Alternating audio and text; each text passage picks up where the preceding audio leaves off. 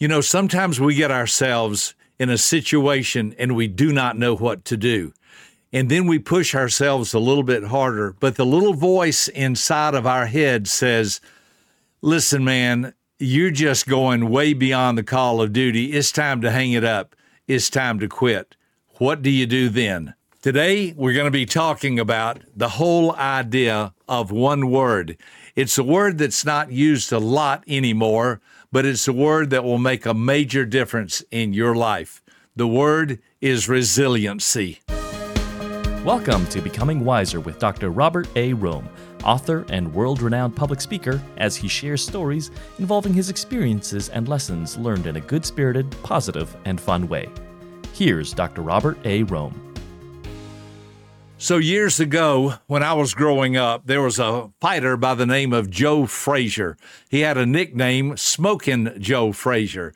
Joe Frazier was the first boxer to ever defeat and knock to the canvas Muhammad Ali and became the heavyweight champion of the world in March of 1971. I know that was a long time ago. I was listening to the fight. No one could believe it. Well, shortly after the fight, there was a big article that I still have in my file to this day about smoking Joe Frazier.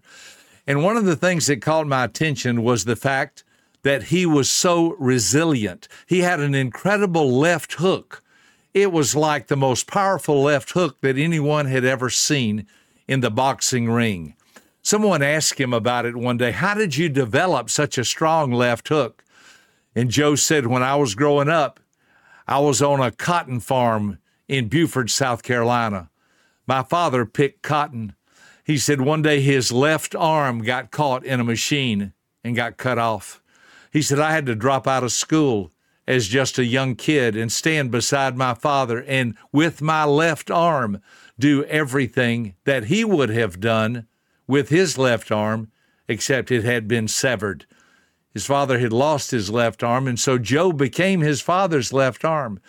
Literally, he said, I stood by his side, and anything that a left arm would do, my I developed with my left arm. And then he made this comment. He said, I developed a grown man's left arm while I was still a young boy. He said, Little did I know that that left arm would one day helped me become the heavyweight champion of the world. That's a tragic story in the sense that his father lost his left arm in an accident and that Joe dropped out of school as a young boy to work with his dad. But it shows resiliency. And what I mean by that is this is not easy. This isn't something that I'm going to share with you today and you'll just develop by listening. It requires going the second and third and fourth mile. One other part of the Joe Frazier story that interested me was he developed in his training a five mile run at five o'clock every morning. He said the alarm clock would go off, and all of us who've ever seen the Rocky movies see how hard it is for a fighter to wake up in the early morning hours of the wee hour morning and the, the, the early morning hours to go outside and to run and to eat properly and to exercise and get in shape. It wasn't a movie for Joe Frazier, it was real life. Five o'clock, he'd get up and run five miles. And here's the part of the story that affected me the most that I still remember to this day. He said, After I had run four and a half miles, a little voice inside my head would say, Hey, Joe, why don't you quit? You've run four and a half miles. Nobody's watching, and nobody will know. He said, I would talk to that voice and I would say, Brother, I'm the last person I'm trying to fool. You see, after four and a half miles at five o'clock in the morning and only a half a mile to go, he had to develop something called resiliency. He had to push himself to go beyond what was acceptable, what was normal, and don't miss this, and even what was reasonable. I, want you to hear me well. I'm talking not only to your head today, I'm talking to your heart. Hard work ain't easy. That was the quote by Yogi Berra, the catcher for the New York Yankees. Zig Ziglar put it another way If you're hard on yourself, life will be easy on you. If you're easy on yourself, life will be hard on you. I, I, I, believe we live in a world that teaches us be easy on yourself. Don't don't go the second mile. I mean, it's life's unfair, and why don't you quit? And nobody will know. And just take it easy. Sit back. There's no sense in pushing yourself. I'm not talking about being abusive. What I am talking about is doing more than you thought you could do. You see, there are words like stamina. Stamina means just keep going even when you don't think you can. There are words like persistence. Hang in there, stay with it, stick with the stuff. There are words like tenacity. Get after it, stay with it. And all those are great words, but the word resiliency means you just keep on coming back. If you'll recall in the Rocky movie, at the end of about the 14th round, Apollo Creed had beaten Rocky to a pulp. And Rocky was still standing there. And he looked at him and he said, I'm still standing here. And he motioned, and you can see Apollo Creed just shaking his head. He couldn't believe the punishment he had dished out. And yet Rocky was still coming back for more. Let me share one other person who I believe created resiliency in a bunch of young men. Paul Bear Bryant had the nickname of Coach, Coach Bear Bryant. That's how we remember him. Paul Bryant was the head coach at Texas A&M, and then he went back to his alma mater at the University of Alabama. But when he coached at Texas A&M, he took 127 boys to Junction, Texas. They had to move the rocks in the cow pasture so no one would get hurt and he put them through hell on earth for two weeks. They had a two week camp. Over a hundred of those boys, as a matter of fact, 102 quit. They snuck off. They left in the night. Only 25 were left. After 10 days, Coach Bryant looked at the boys and said, Camp is over. I found who I was looking for. 25 out of 127. They went back. Coach Bryant coached them. They did not have a winning season that year, but they had a winning season every year thereafter. And he had a winning season every year he was a coach. What did he do? He created resiliency. Now, I'm going to tell you a story that's going to be tough, so just buckle up. But these are the kinds of stories that I have heard in my life that have helped me go the second mile, the third mile. Stories about Joe Frazier, stories that I have seen in the Rocky movies, stories that I have heard and read about Bear Bryant. One day, he had his players running wind sprints. And the reason he was running them so hard is because the newspaper reporters were there. The reporters heard the difficult practices he put the team through. They would run 100 yard wind sprints all the way to one end of the goal, back to the other, back and forth, back and forth. He ran them one day until every player dropped. The person I remember reading this story was John David Crow. John David Crow was from Texas and he had gone to Texas A&M on a football scholarship. It was the only way he could get off the farm. It was the only way he could get a college education. He was a defensive back for Texas A&M. He was a young man, not real big. And during that practice, Coach Bryant ran them back and forth, 100-yard wind sprints until every player dropped. He ran them. He'd probably go to jail or uh, be in a lot of trouble today. But maybe this is why we don't have people who are resilient like we once did. But don't lose the story. Just stay with me if you would. He ran them and ran them.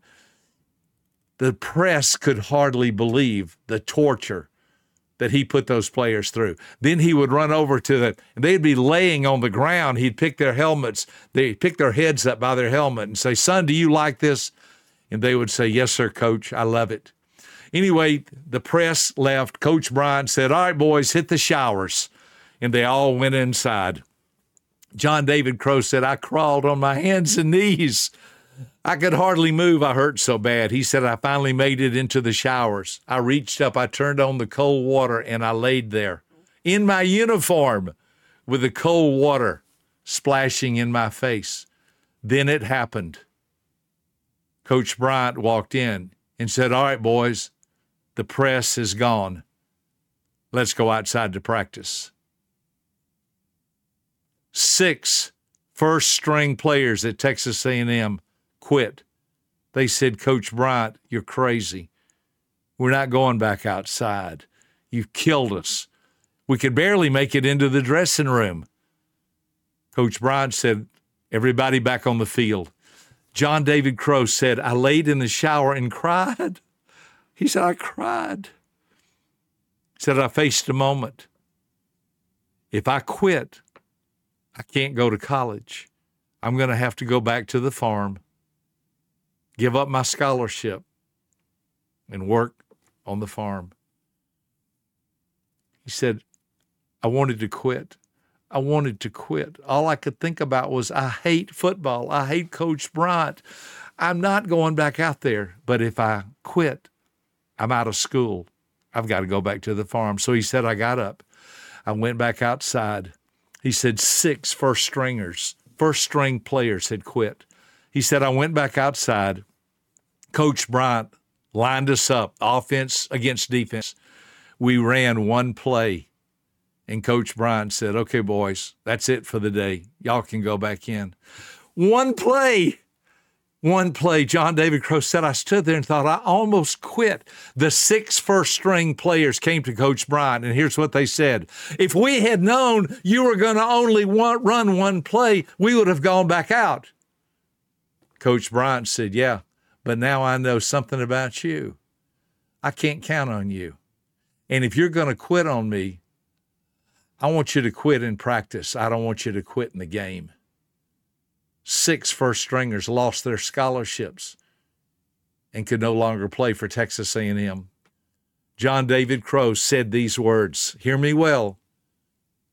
That was the day I became a man.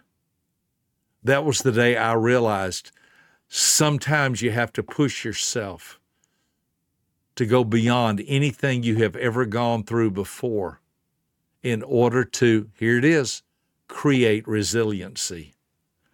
Now, I'm going to say this one more time, lest you think I'm trying to be ridiculous. I'm not talking about living your life this way. I'm not talking about every day of your life being something that is about two or three steps from death. I'm not talking about that. But I am talking about going the second mile. If you strike a thorn or a rose, keep it going. If it hails or if it snows, keep it going. Ain't no use to sit and whine when the fish ain't on your line. Bait your hook and keep on trying. Keep it going. I memorized that when I was in the sixth grade. I wonder why. You see, there's something inside of all of us, you, me, and everyone else, that likes a champion, that likes a hero or a heroine, a male or a female who goes the second or third mile, who is victorious in battle. Life's battles don't always go to the stronger or mightier man, but sooner or later, the one who wins is the one who thinks he can. You cannot develop this kind of mindset by sitting in a hammock, eating grapes, drinking Kool Aid in the shade, thinking, yes, I need to be a resilient person in life. I'm telling you, I was in graduate school. It was so far over my head. I went outside under a tree and I sat down and cried. I was studying Greek and Hebrew and all kinds of theology and seminary, and I was so lost. I cried. It was hard. May I tell you something? I'm glad I did it. I am I, am speaking to your heart. Boy, I'm 74 years old. I do not have the strength, the stamina, and or the resiliency that I once did physically, but I believe I still have it emotionally, spiritually, and psychologically. You see, I don't know what quit, give up, don't work, won't work, stop. I don't know what that means. I just know what try your best, show up, If things go wrong, don't go with them. If you're going through hell, keep going. It will get better. You've just got to stay with the stuff. There have been men to go into battle and seen people beside them killed, and they just continued on in the battle. We have seen movies like Saving Private Ryan, and we look at those great men and women who gave their lives in order that we could experience freedom. I'm not talking about today, I'm not talking about you becoming abusive to yourself, but I am talking about learning to develop resiliency. And the only way you can develop it is pushing yourself a little bit more than you once thought you did. I remember the first time I lost $300 in a building project. I thought it was the end of my life. Now I look back and I think that was nothing because I have developed some additional business acumen and skills over the last several decades. You can do this too. It is something we all can do. Don't be a quitter. Stay with the stuff. You'll be glad you did. And resiliency will be your hallmark and trademark for a successful life. I hope this will make a difference in your life in the coming days. I look forward to our next time together. Thank you so much. For more information about this podcast, please visit www.becomingwiserpodcast.com.